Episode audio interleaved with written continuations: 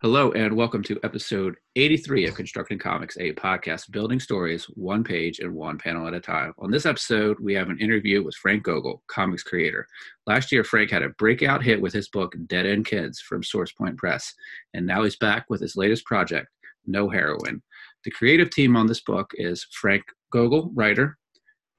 Art is by Chris Mad, colors are by Shauna Mad, lettering is by Sean Rinehart, and cover art is by Ahmed Raafat. Uh, this is Matt, and I'm joined by Constructing Comics co-host Noah. Hey there. Frank, thanks so much for for joining us. Uh, why don't you lead us off with a short bio about yourself and a little bit about your comics? Sure. Uh, thanks for having me back. Uh, you're my first one, sort of, of the the No Heroine promo tour. So, Sweet. thanks for being my warm up. um, exclusive stuff. Yeah, that's that's what I like to hear. Uh, so, for anyone who didn't hear the last interview we did last year, I am Frank Gogol. I am a comic book writer, and I feel confident saying that these days. I didn't used to feel that way. Um, I write books like Grief, which was uh, the Ringo Awards nominee for Best Collection of 2018 this past year. Um, I wrote Dead End Kids, as you mentioned, which was sort of a big breakout hit last year. And I'm about to drop my third um, sort of a in print published book, No Heroine, this summer. Uh, I've been writing comics for uh, it's, uh, it's going to be about four years ago. I started this April, mm-hmm. um, and uh, you know I'm just out here hustling, trying to trying to make good stories that people like. Yeah. Um, before we before we dive into to the new book, let's let's talk a little bit about Dead End Kids because uh, we did an interview with you before that came out, but once that came out, that was uh, a pretty crazy time for you, I guess. Yeah, abs- absolutely. Um, it was.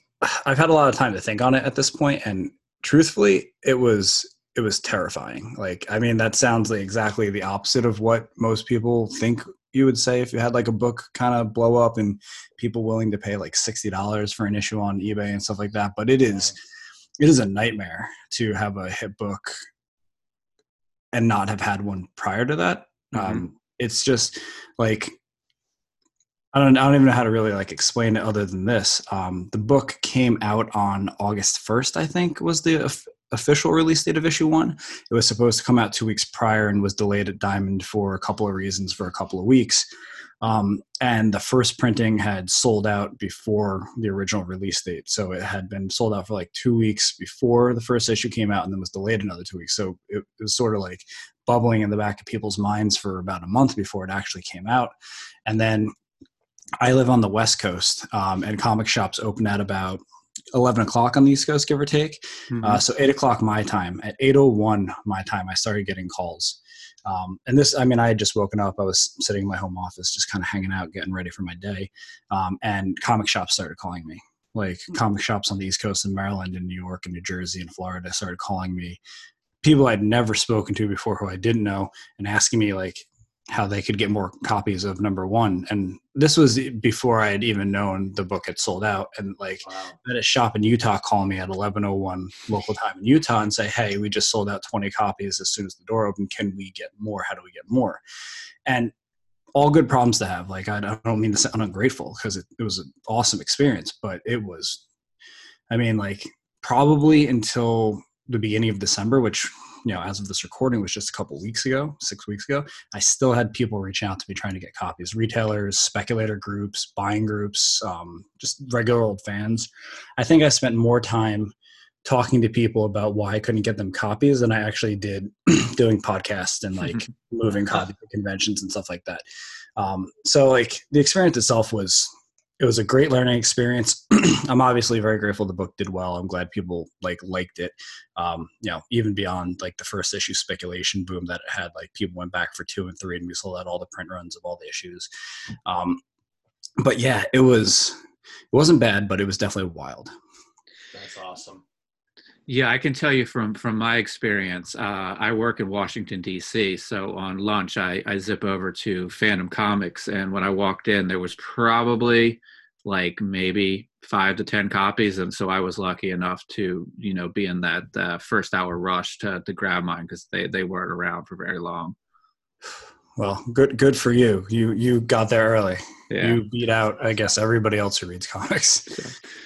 um, that is interesting because you know in the indie world, you're just, you know, you're prepared for failure and everybody talks about like, you know, the uh you know the the thousand hours as matt likes to talk about you know that like yeah. you're you're you're prepared for that but no one ever talks about like okay once you do get to a successful place what do you do as an independent creator? That's that's awesome that you, had it, you know that out about that yourself. That must have been hard well, you know that that raises like a really interesting point and something that I try to sort of aspire to. Um, I, for my day job, I think I talked about this last time I was on. I work at a startup in San Francisco, like a literal eight-person, multi-million dollar operation in the the financial tech world, and uh, I am essentially the the marketing of the whole company. Um, and what that requires me to do is take on a lot of roles and projects that I'm not equipped for because they need to get done. Um, so it's a lot of thinking on my feet, learning on the fly, um, doing things that I have no idea what I'm doing, and sort of just making it work. Uh, and I, I mean, it's sort of like a daily trial by fire, but it's also like good training for okay, the situation's in front of you. You know, you've got a, a book that people want. How do you respond? Like, how do you how do you meet all these different demands and all these people trying to reach out to you and get stuff from you? And um, you know not everybody can say that. So I'm, I'm, super grateful that i sort of landed in this this role where i'm sort of tried and tested every single day. Um, but yeah it's like you even even with that like you can't really prepare for for what it's like. And like i I, I would say Kids had a very good success for an indie, like a moderate success for like a middle publisher. Like like if Image put that book out, would be considered like a small success. Um, but I can't even imagine what it's like when like Ed Brubaker drops a new book. Like if his name's on it, it's a hit to begin with, and then there's everything that follows, like times times a million. So I'm super glad that I got the opportunity to to struggle and get harassed and and and sort of try and rise above it because it you know it's sort of like I said trial by fire like you, you learn on the go but now I feel more prepared for you know No Heroine to hopefully be a hit and dead end kids too when that eventually comes out to be a hit and stuff like that. Does SourcePoint do you have are you in charge at SourcePoint of how many copies go out? Like so why were the comic cop shops like reaching out to you and not anyone over at um, SourcePoint? Um, so SourcePoint is sort of, uh, I'd say in terms of size, like I put them on par with a medium publisher. Like they don't have like a, a measurable share of the market, like say a, a Marvel or an Image or a DC. But um, in terms of output and and reach and network, I'd say they're probably the biggest small publisher, one of the middle middle sized publishers. Um, but they're still, you know, they've only been around for maybe maybe five years. Like from like the idea to present. Uh, so like the network of retailers isn't exactly sure who to always go to and okay. it's not always the same person. So like my name's on the book. I'm on Facebook and Instagram and Twitter. Like it was just probably the first person they came across, honestly. Um, I, I, can only really speculate about that. Um, but uh, yeah, uh, the way the print runs tend to work at SourcePoint Press, and I, I, know it was definitely the case for Dead End Kids, is um, every book that is in previews has a two month window uh, where you can pre-order at your local comic shop. So like the book was in previews in April and came out in July. So you had April and May to pre-order, and then the end of May pre-orders cut off. It went to print and then went to shops the first week of July, or was supposed to. Um, and during that two months, you know, shops collect orders and Diamond compiles essentially an order list, and you get a number. Um, the number of orders is you know however many people wanted to buy um, and SourcePoint will take that number and then increase it by 20%. Okay. The reason for the 20% is because not a knock against Diamond because I have nothing against them personally, but a lot of books tend to get damaged by the postal service. Yeah. Um, so you always overprint by about 10% to cover at least damages. Um, they do 20% to cover damages and any reorders. You know, if, if you know a book picks up steam after it comes out, um, you want to have some extra copies on hand so you can fulfill, you know, the the demand. Um, the demand for Dead End Kids was much greater than than that twenty percent though, um, and that has to do, at least in part, because the book heated up after the pre-order window closed. Um, for whatever reason. So uh, the the second print run was equal to the first print run. They were both three thousand copies, which is pretty uncommon. Usually your your second print run is like half or or less, you know, to cover damages, uh, reorders, and then like new readers who find out about the book. So like it was you know, uh, it was 100% of the original order. That's awesome. That's really cool. Yeah. So um, before Dead End Kids, uh, you did Grief, and I've I've heard this story a few times. I think this is a really cool story. But um, could you uh, recap for everybody about how you found out about uh, Grief getting uh, picked up to be published? Yeah, yeah. I'll I'll do the short version this time because that that story runs a few minutes. Um, essentially, I had written Grief um, between April and December of 2016. 2016, yeah. Sorry, I'm getting my years confused at this point. Um, and I had spent a lot of money uh, to get the book made, and I wanted to sort of try and a get my name out there, but I'll b recoup some of that money. So I did a digital only Kickstarter. Uh, Grief was on Kickstarter in April 2017. Uh, within 10 hours of the book being on Kickstarter, the book was almost double funded and went on to, to be extremely successful, um, especially for a digital only book that people weren't getting like actual physical copies of. Um, and then uh, uh, at some point between that and the October, I had been talking with Andy Schmidt, who runs Comics Experience, which is the online comic school where I, I, I learned how to write my first comics, um, about getting involved with their new, uh, soon to be launched digital publishing line. Uh, I was going to be not the flagship title, but like one of the first wave of titles. Um, so that was that was sort of locked in pretty early in in April, I think maybe or in, in 2017, maybe around May. Um, so I, I, just you know went on the rest of 2017 thinking, all right, Grief's going to come out you know through this digital publishing line, and and Comic Experience is going to handle all the ropes. Um, in the meantime, I started doing networking. I started flying to conventions, treating them like trade shows, like for a career rather than like you know fan type mm-hmm. event. Um, and I was networking with uh, publishers and other creators. And uh, when I got to New York Comic Con in uh, October of 2017, I went up to SourcePoint Press and I introduced myself to um, Travis McIntyre, who is the editor in chief and president of SourcePoint Press and I was just, you know, shooting the shit with him. Honestly, I was just like, "Hey, I'm Frank Gogol," and started talking. And I was just trying to like honestly make connections. I wasn't trying to pitch anything. I just wanted to know the guy um, and him to have the vaguest idea of who I was. And about midway through our conversation, Travis stops me. And um, for anyone listening who's never seen Travis, which is probably most of you, Travis kind of looks like uh, Tormund from Game of Thrones. He's, he's a burly guy, wild red hair, big red beard. I mean, he's like a character of a human being sometimes. Sorry, oh, I've met him. He's a great guy. Yeah, he's yeah. a pretty cool dude. Yeah, he's he's wonderful. He's one of the sweetest, most sarcastic people I've ever met. But he's very intimidating on first. oh yeah, and he's got this sort of gruff. Um, I'm a tough guy voice. Um, you know, very Detroit. Um, so we're talking, and halfway through the conversation, he stops. Says, "What's your name again?" I was like, "Oh, it's uh, it's Frank Gogol." It's like, "Oh yeah, I just read your book." I was like, "Nah, I think you're thinking of somebody else. I didn't submit anything to you guys." He's like, "Grief, right?" He was like, "Yeah." It's like, yeah, we're gonna pick it up. I was like, what the hell are you talking about? And like, I thought, I thought I had had some kind of mental break, you know, between the stress of you know coming into the city at like 6 a.m. on the train and like thousands of people and just general life. I was sitting there, and and the conversation just sort of moved forward after that. Like I didn't question it, I didn't say anything. It didn't even honestly register right away. Um, 20, 25 minutes later, I'm walking around the show floor and I call my my then girlfriend, my now wife, and I said, I think I think I just got published but I didn't submit anything. um, I, I, would find out later that Andy, who is you know Andy Schmidt, who runs Comics Experience, um, not wanting to necessarily do a digital only line like he was planning to do and launch Grief with, uh, had been rubbing elbows with smaller publishers trying to put together some kind of publishing deal uh, co-branded between comics experience and that publisher and they had landed on uh, SourcePoint Press, and they had an agreement. And on my behalf, Andy had submitted Grief as one of the first wave titles. Um, you know, not not behind my back or anything, but because he knew that I was excited about getting it out there in the world. So it all sort of came crashing down in that that like one meeting, and I thought I went crazy. That's so awesome. Yeah, I love that story. I remember that from the last episode.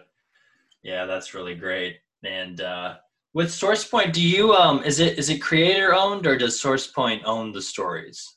Uh, I think everyone's contract is is a little bit unique onto the, like the property and the creator. Like you know, it's it's fairly standardized from what I know and from talking. Like I mean, no one's got secrets as far as I know. Um, and we're all very close. SourcePoint Press is very much a family. Um, but uh, it's it's pro- like without going into too much detail, I would say it's one of the more attractive, if not the most attractive, creator-owned um, deal you can get in comics.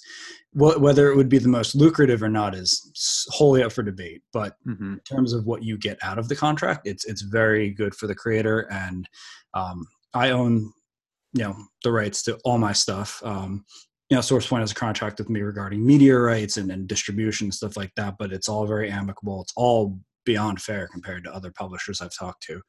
Um, so the long answer is that. The short answer is yes, it's creator owned. Oh, that's cool. That's very cool. I didn't know that for sure. That that's cool to hear from an actual creator. Yeah. So sorry, we have we've kind of gotten off track, but uh, I want to hear more about uh, No Heroine.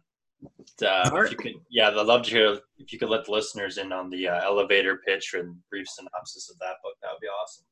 Yeah. So um, I think I, I, definitely talk about this when I get podcast interviewed all the time. And I'm sure I mentioned last time, but one of my big influences in terms of my writing is, is Joss Whedon's work, um, specifically on Buffy the Vampire Slayer. Um, so No Heroine is kind of my love letter to uh, Buffy the Vampire Slayer. It's uh, it's a it's a Buffy the Vampire Slayer esque story. It's uh, but it asks the question like, what would Buffy the Vampire Slayer be like if Buffy had been a recovering heroin addict, um, and was a terrible hero. Um, so the name is it's kind of a pun, you know. No mm-hmm. heroin, she's a recovering addict, and no heroin, she's not very good at it, uh, being a hero. Uh, but honestly, it's um, like like with Dead End Kids and, and, Grief. It's a book that's like infused with like my personal experience and, and, and my you know sort of writing DNA. Um, I uh, growing up, I had a lot of people in my life who really struggled with addiction. Um, a lot of people who you know you know didn't come out the other end of it in a good way or not at all um, to, to put it lightly. Um, and like it's always sort of weighed on me. And like you can see some of that in grief. There's a couple stories about drugs and, and, and drug recovery. And then uh, in uh, dead end kids we've got you know some some stuff around drugs. Uh, if you, i don't know if you guys remember but uh, the uh, oh god. Sorry i'm losing names here. Um, the the Avery character, rather, um, his daughter died of a drug overdose, and that's sort of like his origin story of who he is in the story. Um, so, like, it's just always something that is is on my mind. It's something that's affected me very deeply and personally throughout my life. Um, but it's also something that, like, I am not in love with the sort of portrayal in popular culture necessarily. Um, like, a lot of uh, addiction narratives really focus on the the A to B story of going from a normal life to an addicted life. Um, mm-hmm. and, and not for many people, but for some people, there is a sort of second phase of that where you go from the addicted life to the, the post addicted life. Like if you end up in recovery and you can stay in recovery, like that's a whole different journey. Um, and that's sort of like what I wanted to, to look at in this. Um, I didn't want to romanticize it or anything like Kayla, the main character. Like I said, she's she's kind of a shitty person, honestly. Like she's not a good person. She's a recovering drug addict, but she's she takes advantage of people and she's you know not very good at being a hero and she does it for the wrong reasons. Um, but she is trying to be a better person, like however clumsily she is going about it. Um, so it's like um, I always I always talk about uh, the sequel to Ender's Game, Speaker for the Dead, uh, as like a big influence on my personal philosophy. Um, mm-hmm yeah, just real quickly about that. Uh, Speaker for the Dead follows Ender after the events of Ender's Game, and you know, no spoilers here, but he's on some kind of redemption arc. Um, mm-hmm. and what he does is he goes around the universe giving eulogies for people who have died that he doesn't know. Um, and he sort of does like a PI type of thing and investigates the people's lives. And what he does is when he gives the eulogy, he gives like a fair and honest eulogy. Like he says, this person was good for this these reasons and bad for these reasons. Like it's not romanticized. It's not you know damning by any means. It's just an honest look at who the person was and sort of like you know a fair look at what their legacy would be. And that's sort of what i try to bring to characters like kayla. Like yeah she's she's not in a good way. She's not the best person but she's also not the worst person. And i think that that's a good lens to look at people in recovery with because like you know being the son of of two drug addicts and having grown up with my mother going in and out of uh, recovery and, and relapsing um, i've seen that the, the, awful things people can do like and you hear the stories of people selling their kids to buy drugs and and not feeding their kids and stuff like that and god you know, blessed. None of that ever really happened to me, but you know, you, we always hear the bad side. But uh, I also witnessed firsthand sort of the struggles that people go through in recovery, the the daily, you know, trying to push to to not relapse and and to not let every little thing be the end of the world and looking for for reasons to to stay clean and sober like family and, and and not wanting to let people down. And and honestly that from where i'm sitting having never been a drug addict but having known many of them is is probably the harder part. Like it's again it's it's almost a redemption arc of sorts and that's very clear in this book that there's a lot of of course religious symbolism which i'd like to talk about later but the the the visuals in the script are very clear on where you know the main character needs to go or wants to go. Like you know her goals her wants are are clear within the page. And yeah there's a lot of cool thematic stuff going on subtextually as far as like of course battling vampires battling demons you know those sort of ideas going on there yeah, um, and that's that's that's baked into the Buffy idea. Like, I mean, you know, the core concept of Buffy is high school is a horror movie. You know, the demons are literal and figurative. Like, yeah, you don't feel seen by all the other kids, and then you turn invisible. Like, I mean, it's it's pretty on the nose. So I tried to to to like I said, write a love letter to that, but my own way and a little less obvious. But yeah, it's that's definitely that's and that's brilliant to have her fight vampires because again, I, I don't know I, have family members who are, uh, you know, uh, you know, in recovery, and I've known people who have been in recovery from drug addicts. And you're right, they use people. You know, like there there is sort of a vampirism in a way to it, right? You know that that that part of the addiction is you know feeding off of others and poisoning them as well, with your addiction or your you know your your fault. So to have her fight be fighting vampires is sort of an interesting you know a way of uh, sh- you know showing and not telling you know and, or at least moving the story along in an interesting way. Yeah well you know i'm i'm just thrilled and and relieved honestly to hear people say that. Like not a lot of people have read the book yet. Um it just finished the first issue got finished being lettered a couple days ago maybe about a week ago at this point. Um so like I, it's still pretty fresh. And like weirdly enough i wrote the script for this one last may before okay. I wrote the scripts for Dead End Kids. Oh wow. Um, oh, wow. this is technically an older story that's been in production a lot longer. Was it last May or was it the May before? God, it was a long time ago. uh-huh. but uh, so like I, there was a little voice in the back of my head that was like, "This isn't going to be as good because you weren't as good a writer." And I mean, I don't think you can compare the two, but little voice doesn't shut up. no, it's always there. Um, so I think what's really cool is here is that you know we always talk about like the flawed hero, and like you you, you have that here with with the with the addiction, um, uh, and you know throughout this throughout this story, this first issue that that we've been able to to look at, she she's tempted a lot, and you know there's so you you you you're, you're playing on those flaws, which is is done really well. Yeah, I you know it's um like I like I this is a hard story for me to pin down sort of like where everything came from because a lot of it is baked into to my experience and like I'm not necessarily sure where some things came from. I can just mm-hmm. say came from this this particular pool. Whereas Dead End Kids, like I almost know where every scene and line of dialogue came from. but uh yeah, like the the temptation stuff, like I don't know, like it just it just came out that way. Like I wish I could speak more to the the constructing comics aspect of that mm-hmm. because that's something that I'm actually wondering more about now that we're talking about. Um, but it's uh, I mean some of it I think probably comes from aping Buffy. Like you know Buffy has a very under not underdeveloped but under underspoken uh, religious element of it that isn't very in your face like but it's always there and you're always aware of it um, and i wanted to to make sure that goes through this but also um, you know there i the scene in particular i think we're talking about is the one where she goes to the church before sort of the climax of the, mm-hmm. issue um, and that that also just comes from my experience with uh, growing up with my mom, um, when she would go to NA and AA meetings, you know, those things are always in the basements of churches. Right, um, So like I just have this sort of preternatural or preternatural uh, association between like drugs and religion. like, and it, the two aren't obviously linked in a discernible way, but uh, it just it just felt like the right move. Also, like you know, that particular part of the book, like she's without spoiling it about to embark on what's essentially a suicide mission, and I feel like you know, I think there's a line of dialogue or narration in there where she says, you know, I'll take whatever help I can get. You know, and that and that is honestly like that is part of the the concept here. Like you, you touched on it a little bit that uh, Kayla and addicts in general tend to be kind of bloodsuckers. Um, and and her sort of grasping at straws for help. You know, I mean, like there's a, a montage in there where she puts together some weapons, um, and like she's literally scraping the bottom of the barrel for it, um, and she's scraping the bottom of the barrel for hope, and she's just trying to get what she needs from wherever she can get it, and that's that's kind of the point. Mm-hmm.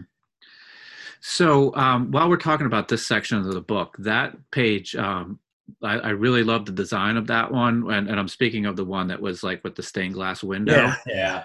Um, so was that like when you were writing that? Did you did you have that direction, or was that something that the artist brought to to that uh? You know what? So Chris Chris uh, brought that to it. Um, Chris is a really thoughtful artist. Um, like, and, and it was really interesting working with him. I I'd have to look back at the script to be sure, but I think that the way it's all framed with um, the stained glass, which, if I'm not mistaken, depicts uh, the last temptation of Christ. Yeah. Um, uh, that that was all Chris. Like, and we batted that back and forth. It was an idea he had had, and like we talked about, like how to execute it on the page. But um, like, this is a good opportunity to talk about Chris. Like, if you look throughout the book, there's lots of little stuff, sort of hidden throughout it. I'm still finding things like towards the end, there's a Dead End Kids cover as a poster in one of the scenes. Um, there's a shot of a park bench uh, that some stuff is laid out on that has all kinds of stuff carved into it, and a lot of his little references to the publisher and to um, there's a little little dove on there for you know referencing grief. Oh, wow. um, uh, there's a, and there's a scene with a dumpster and there's a guy just popping out of the dumpster. It's hysterical. Uh, it's, I mean, it's so Chris is a very thoughtful um, collaborator. Um, he's a great artist, and it was really a joy to work with him because he straddles the line between taking direction well and then running with it. Like Chris, I we talked about how to do the scripts after this two and three. Um, and I said, you know, do you want to do more of a Marvel style and have a little bit more freedom? And but he was pretty insistent on having structure mm-hmm. and then playing with the structure. So it was full script, uh, panel descriptions, dialogue, all of it on the page for him, and then he would sort of do his take on it. Um, and more times than not, uh, pretty much every time, like it came out great, like or better than what was on the page. Like I, I get to hide behind these really talented people because my scripts they're just garbage. like this, so thank them. No, I, I, doubt that's the case. Uh, yeah. Do you see do you see things at like the thumbnail, the pencil, and the ink stage, or were you seeing sort of close to finalized pages? I am very meticulous about seeing things in stages, just because, um, especially Chris works uh, traditionally, so pencils and ink on paper. Um, so if there's a mistake, like it's it's harder to go back. Like uh, mm-hmm. Ahmed, who's doing the covers, we we do lots of iterations of the covers and we kick it back like a couple times a day um, but he can make changes really easily like big changes. You know photoshop is is a crazy amazing tool. Chris can't make those kinds of things. So what we the process we sort of implemented was i would hand over the script. He would do thumbs for the whole issue.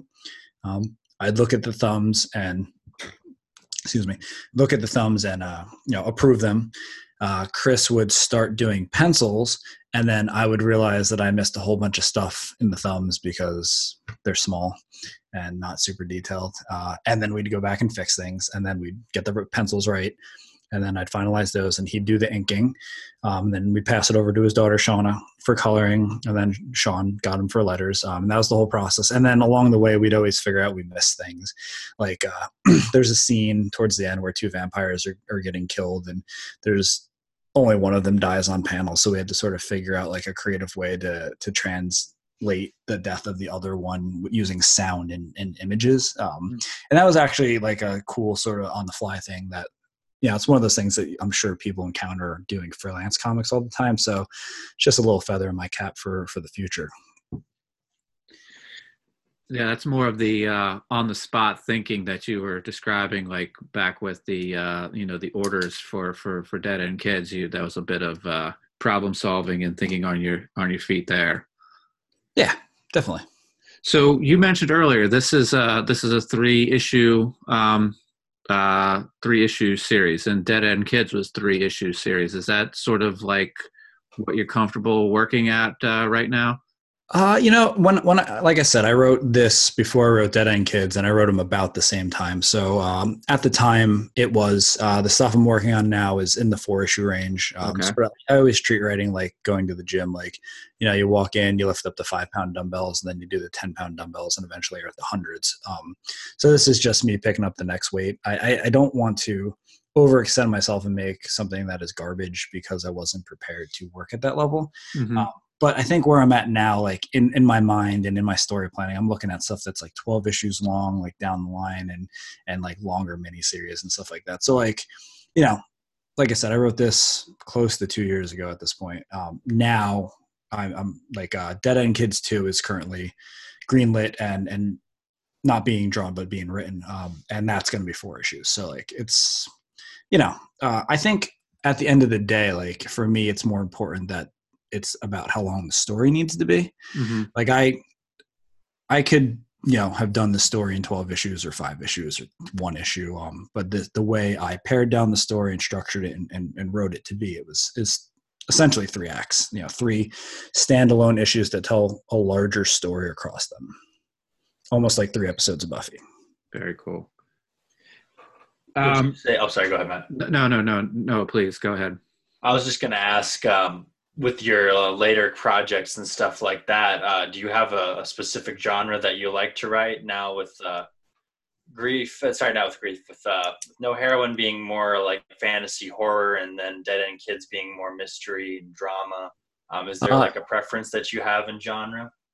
uh, you know ear- early in my career and you can like grief is sort of proof positive of this. Like i made a commitment to not get pigeonholed into a genre. Like Mhm. i very specifically love superhero comics and there's not a lot of space for them in the indie world. So like i don't write a lot of superhero stories some shorts here and there. Um, but i honestly i don't want to be like like i love ed brubaker. Um, my bookshelves are those books but he's the crime guy you know what i mean? Right. like, I, I don't want to be that like because i as i feel like there's less room to push yourself you know and and and, and learn and, and grow as a creator. I, I could be wrong. I'm not ed and ed is tremendous so who, what the hell do i know? Um, but i've made a sort of concerted effort not to go down one specific hole too far without exploring some other holes first. Uh, so like i said grief is pretty cross genre there's horror there's there's sci-fi there's there's a little magic in there there's a lot of drama. Um, my storytelling philosophy is to tell stories about characters and wrap them in genres. Um, so i mean you know no heroine is is not a vampire story. It's a story about a woman in recovery and there happen to be vampires. Um, dead end kids is a story about childhood trauma that also happens to be wrapped in a, a murder mystery. So it's so it's you know i i guess the the short answer is no. I don't i don't like particularly one genre. When i read comics and consume media I, I like a few specific genres a lot more than some of the others but when i create i try not to.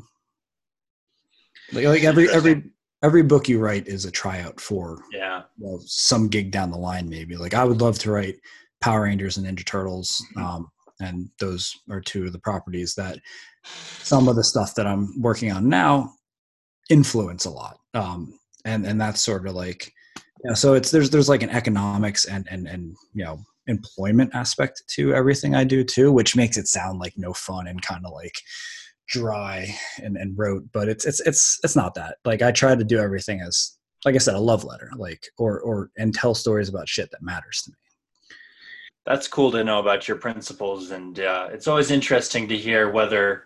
I mean, not to pigeonhole writers into two places, but it's always interesting to hear what if a writer is more plot driven or character driven, um, because you know it, it does give you an eye into sort of what the sensibilities of the writers are. So, you know, Yeah. if it's character first for you. That that's a cool fact to know. in, in my ideal world when i become a better writer someday i would straddle the fine line it's a, it's a huge divide actually between rick remender and jonathan hickman Right. Rick, rick's character work is is superb his plotting is is really great but it's really like especially in like books like deadly class like it's so character driven so internalized um, and then jonathan's got these sweeping you know massive sometimes no character development at all type stories which, eh, which is fine like both are i mean you can do transformers or you can do the godfather or you can do something in between and i'd like to land somewhere in between well you sound like you have a very aaron sorkin way of approaching plot right you know that, yeah which would you know he talks about how the plot is informed by what the characters want and need exactly you know, and then the obstacles in their way of getting there yeah so yeah. Somebody told me early on, and I think it was Paul Allor, who's doing a really incredible run on GI Joe right now over IDW. For all of you listening, uh, Paul's one of my mentors. I've I've taken a bunch of classes at Comics Experience with him, and I've spoken with him a bunch. You know, sort of in person and in, our friendship.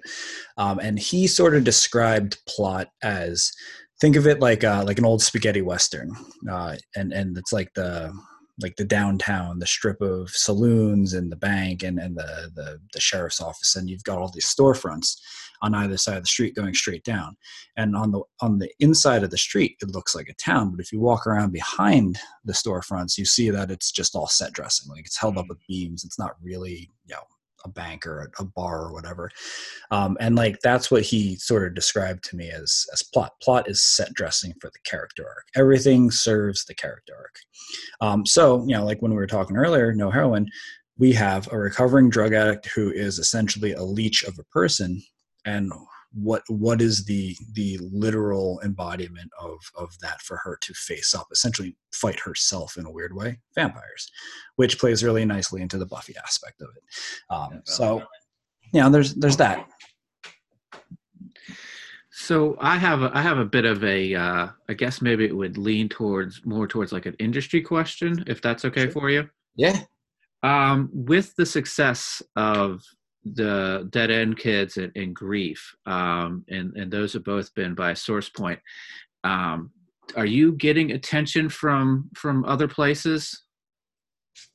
Like uh, maybe like a maybe and, and and if you don't want to answer that that's perfectly fine because it's a bit inside baseball it's a bit personal but like is is does does you know coming out with like a book with like a like you said a, a mid-tier publisher and source point is out there you know at the cons, you know, working really hard. Um, is that getting you attention anywhere? Yeah, it, def- it, definitely, definitely. Um, so let let me preface all this by saying that as as a person, uh, another one of my personal philosophies is to always have extremely managed expectations. Mm-hmm. I went in to get Dead End Kids thinking if we sold 500 copies of this between previews and at cons, that would be a success we went on to sell i think 7000 issues of the first copy or the 7000 copies of the first issue. Um, so i always like to be surprised and have sort of conservative estimates of, of my value and, and of my reach and and of, of what i'm able to achieve. Honestly it's it's a it's a coping mechanism that always lets me achieve better than i expect but uh, it serves me pretty well.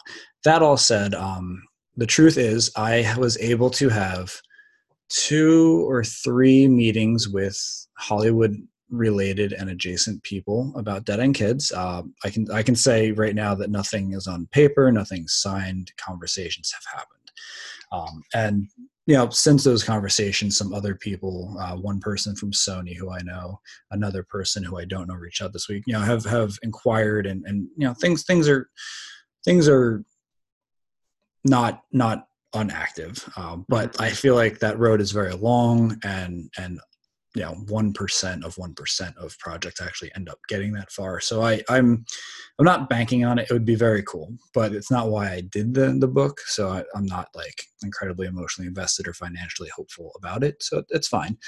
Um, in terms of my comics work, uh, the the success of both books, like I mean, the success of Grief really made it easy for me to get Dead End Kids greenlit at Source Point. Like I think Travis will probably kill me for saying this, but I think he he greenlit it without reading it. And honestly, to this day, I'm pretty sure he's never read it. But but I mean, I, I could be wrong about that. But I think the he's a busy guy, right? Yeah, definitely. I mean, yeah. that really is that is probably part of it. Also, he probably thinks my work is trash, but besides the point. Um, but uh, you know, I think he saw me put together a book that he really appreciated and, and liked and saw that I could sell it. Um, like, I mean, we moved through 3,000 copies of Grief, which is a tough sell. Like, I mean, it's, it's material that people don't necessarily want to engage with or aren't willing to even give a shot. And we sold 3,000 of them in like a year and like 15 months, something like that. Wow. Um, and that a lot of it was me hand selling at cons. So like he saw me like committed and, and like, I think honestly to him, commitment and, and, and hustle are at least as important as a book being good.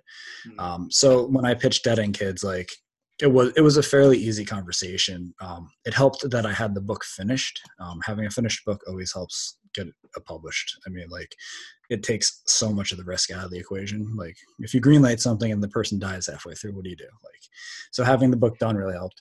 Um, so and then Dead End Kids did really well, and I kept hustling. Um, kept I did at least two or three more shows this year than I did last year. It might even be four or five. Um, and I, I did a signing tour all on my own dollar. I think I did 17 signings this year in six or seven different states. Um, so like, you know, all of that combined essentially got me no heroine, you know, on on a on a in-person verbal pitch with almost nothing to back it up, a little bit of art. Um, so I mean, in in Source Point, um, each one has been like a domino knocking down the rest, which has made everything after it a little bit easier. Um, mm-hmm. Like I like I mentioned earlier, Dead End Kids Two is is going to be a thing, um, and I'm actively like developing that like as we speak presently, um, and that might be out later this year if like everything lines up. Uh, and uh, in terms of like other publishers, like it's hard for me to gauge because like you don't know who knows what. Mm-hmm. I opposite my normal conservative estimates about things, I think more people know who I am now than I think do. Um, and I and I only think that for for one reason. Um, when I was at the Ringo Awards back in October, uh, when Grief was nominated, I went up to Ross Richie, who is the uh, president of Boom, uh, to introduce myself because I, I'd anytime I have the opportunity to meet an editor or managing editor or president or CEO, I, I, I want to know these people, you know. Mm-hmm. Um, and I walked up and introduced myself. I was like, "Hey, Ross, uh, I'm Frank Gogol," and he stops. He's like, oh, "Dead End Kids, right?" And it's like, "Yes." Um, That's cool. And and he followed that up by saying, "Yeah, yeah, you got a you got a lot of a lot of fans in our editorial department." Um, oh wow. Who those people are, I have no idea. Um, whether he was being nice or not, I have no idea. But I, I, it gave me some measure of hope that you know I, I've got people who I'm on the radar of. I know that there are at least a couple editors that I, I regularly talk to, and you know, I've had a couple meetings, and so like, comics is it's a it's a marathon. It's not a sprint. And I know that's a cliche, um, but like every aspect of this really is a marathon. Like learning to write and, and building the muscles and taking the time to do it right instead of you know putting out as much as you can and wasting a bunch of money and, and building your network and and building your fan base like every year i set myself goals to look at what i was able to achieve last year and figure out how i can scale it a little bit so mm-hmm. like last year i put out one mini series like well let me put out two this year.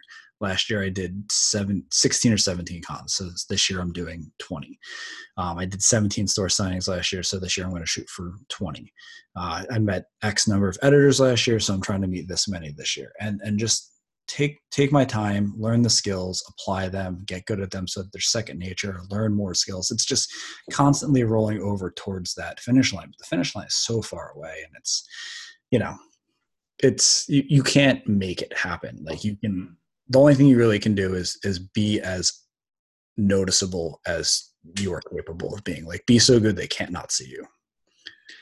Yeah I, I, there's a couple of things that I, I took away from that. Um, i i know andy as well from comics experience and he i think his saying is is that you there's really like three things. Is uh, talent being nice and being persistent. And it seems like and he's like if you have two of those three you know almost certainly it'll it'll eventually happen for you. And it sounds like you have all three of those. You, you know you're persistent um, you're nice and you got the talent to, to get things done.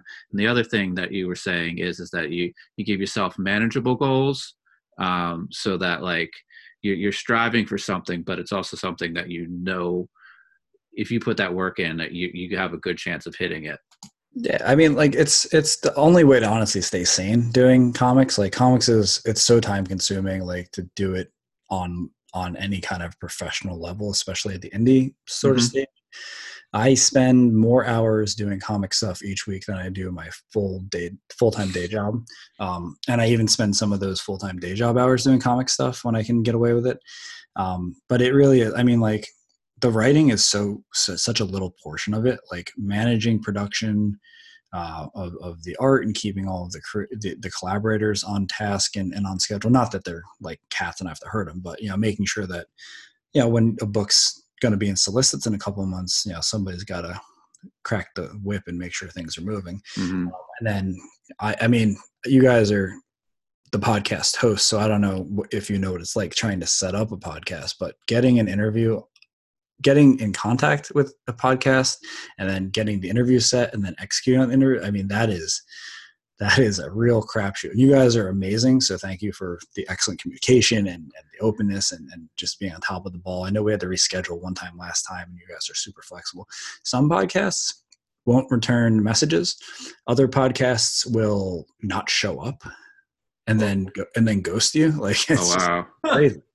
Yeah um and then you know it's just it's it's crazy. And then that's just another thing like i mean being the writer of a comic like i know everyone says artists are underappreciated and i 100% agree with that but i don't think people realize what goes into being the face of a comic. And this is this is sounding arrogant i don't mean it to but i i have a calendar in front of me and there are 37 podcasts on it. The goal is oh, to wow. get the, the goal is to get to 50 by the middle of may uh, which is towards the end of the the previous window, um, and that's that's 50, probably 50 hours of my life in the next four and a half months, um, and probably conservatively 40 nights. Like mm-hmm. you know, I can't do two podcasts most nights, um, so it's just you know the the, the time commitment is I always toy with the idea of like writing like a how-to comics guide, and I always convince myself, nah, I don't have enough experience yet.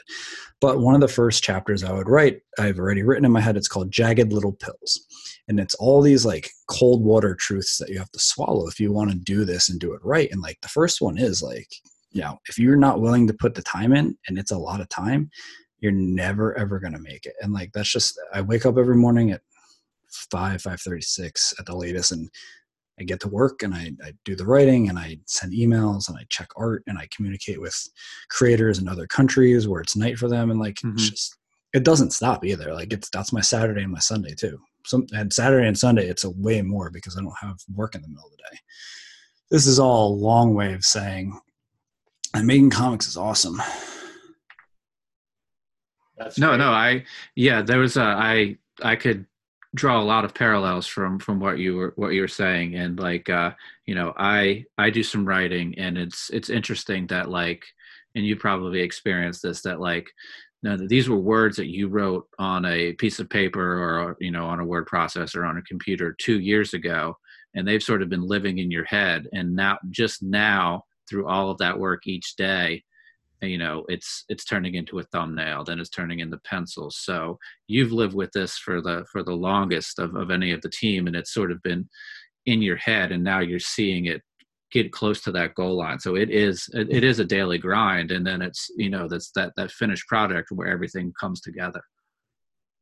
Yeah but you know it's I said this last time we talked it's it's such a good feeling. Like it's to, to sort of bring this a little bit full circle with the, the, whole addiction conversation like i remember getting my first finished comic pages. It was the first five pages of grief. Uh, it was the story embrace. That's the last story in the collection. I got the finished you know drawn lettered colored pages to my inbox and i saw them and i read them and i looked at them and like i i, I mean i don't know what it's like to, to smoke crack but i feel like that was like like like that instant unforgettable like you need to have more kind of high. And like that that was that was like may 7th of 2016 i think that's the exact date. And like i have never since then not wanted to have a day where i got art into my inbox. And the days that i don't have art coming in are hellish. Like they're the wow. most unfulfilling days of my life anymore. Um, i mean there's a lot of good in my life. I got a great wife i got a great dog a great cat lovely life. But those days fucking they they they hit me where i live that's yeah, it's, awesome. It's certainly uh, it's certainly cool to uh, either wake up or, or get that notification that you know either pages have been emailed to you or your Dropbox folder has been oh. updated, and then you you you click that and you and you you get you get surprised and you you you get amazed by like I said yeah. the the words that you put on you know you the words that you put down have now been turned into almost this magical thing that's you know representing um you know th- those uh, thoughts and ideas that were in your head. Yeah and, you know i think subconsciously i tend to to work with artists who are faster just so i can get that high more often like Ahmed, who's doing the covers for for uh, No Heroine and did the the variants for Dead End Kids, he's super fast. Like he's a busy guy. He's doing a bunch of different projects at once. But like we'll kick an idea back and forth, finalize it. He'll send me thumbnails like the same day, inks like a day or two later, and then colors the next day. Like I mean, he's he's a machine, and I love working with him because he's talented, but also secretly because like he, he's he's my hookup, like he's my dealer. um, and the same thing with Nenad, who did the art for Dead End Kids um, and a lot of grief. Like, I mean, Nenad sometimes sends me three, four, five pages a day. Like, I don't know how he does it. Um, I mean, he doesn't have like a super complex, hyper realistic style, but like, I mean, he's his pages always look good. He does his own colors. I mean, like, it's he's a machine. But I keep working with him because he's talented, but also because he gets me high. yeah. So that should uh, be the. That's gonna be you know, if we could get a book quote from you, that oh, yeah. I think would be the ultimate goal. Is if Matt and I can create a book and we can get you a quote of saying it gets you high. Yeah, I think that definitely. would be the ultimate praise we could get from it. You let me know. Yeah. Very cool. So I think this is going to bring the the interview to a close. Noah, do you have any uh, final thoughts or any final uh, questions for Frank before we tie it up? Uh, it's been a joy, Frank. It's been awesome. I, I, loved your last interview. It was really inspiring to hear, you know, your stories of uh, creativity and how you work. And it's, been great to talk with you now and uh, divulge uh, a little bit more into your backstory and into your creativity and your principles. It's it's been phenomenal. Yeah, I, I would like to echo that. I, I enjoyed uh, in the interview, and like I said a couple of times, I, I, drew a lot of parallels from from what you were saying, and it's very very inspirational. Um, Frank, uh, could you let people know where they could find you, and uh, I guess uh, so a bit about the how to get their hands on this book? And I I'm going to suggest that people pre-order this based on what happened with uh, Dead End Kids would be the the best uh, the best choice for folks out there. Yes, I would I would agree with that. Um, if anyone wants to follow me, I'm on all of your standard social media. I'm on Instagram uh, at at Frank Gogol F R A N K G O G O L one word. I'm on Twitter, and since we last talked, I've I've come more around to Twitter, so that's also at Frank Gogol. Um, I'm on Facebook. If anyone's listening and is a creator and wants to connect and ask questions, feel free to shoot me a friend request. As long as you're not crazy or my ex girlfriend, like feel free. Um, and then uh, with, with, the book itself, uh, yeah, like the, if, if anyone takes one thing away from this this interview, and it not necessarily even about my book, but go pre-order comics. Like the pre-order system for comics is it's archaic and it is not optimal for creators, retailers, or readers. Mm-hmm. Uh, but the one thing you can do to to make sure you can get your hands on a book you want is pre-order it. Like that's that's what the pre-orders are for. Um, so the, the book's called no heroine uh, the first issue is out in june. Um, at the time of this recording i don't have the pre-order code yet. Uh, that'll come out in april. But uh, you guys just just you know when April rolls around, walk into your comic shop and say, "Tell me you want no heroine" uh, by Frank Gogol, Source Point Press. Uh, any of those three pieces will help them figure it out and get it for you. It's three issues. They're all awesome. If you're a fan of Buffy, you like monster stories, you like good character stories. Uh, if you like Grief or Dead End Kids, or any of the other books Source Point Press puts out, if you like indie books, um, mm-hmm you know, I think there's little little hints of The Crow and Kabuki or some of my favorite books probably worm their way in there. Um, so yeah, if you like any of that stuff, this is absolutely a book worth checking out. Um, the second issue is absolutely my favorite thing I've ever written. So you know, don't just check out the first one if you like the first one. Definitely come back for two and three. It's I, I think it's the strongest thing I've ever written. So I'm excited for people to check it out. Awesome. Yeah, we will definitely when that uh, previews code comes out uh, in uh, you said April. Is that correct? Yeah it'll be it'll be like J U N two O and then four more numbers. Like that's the format. But honestly, the the pre order code is almost useless at this point. You just need to know the name of the book. Yeah. No, no Yeah. Cool, cool. So, um, I once again I want to thank you. Um, if anybody would like to give us a follow, we are on Twitter at Construct ConstructCompod. We're on Instagram at Constructing Comics Pod, Facebook Constructing Comics, and YouTube Constructing Comics. Uh, uh, this was a really good episode. I think we had a lot of uh, good creator talk and some some inside baseball as it comes to to to comics. So I'd like to thank everybody for listening, and we'll be back with another episode very soon.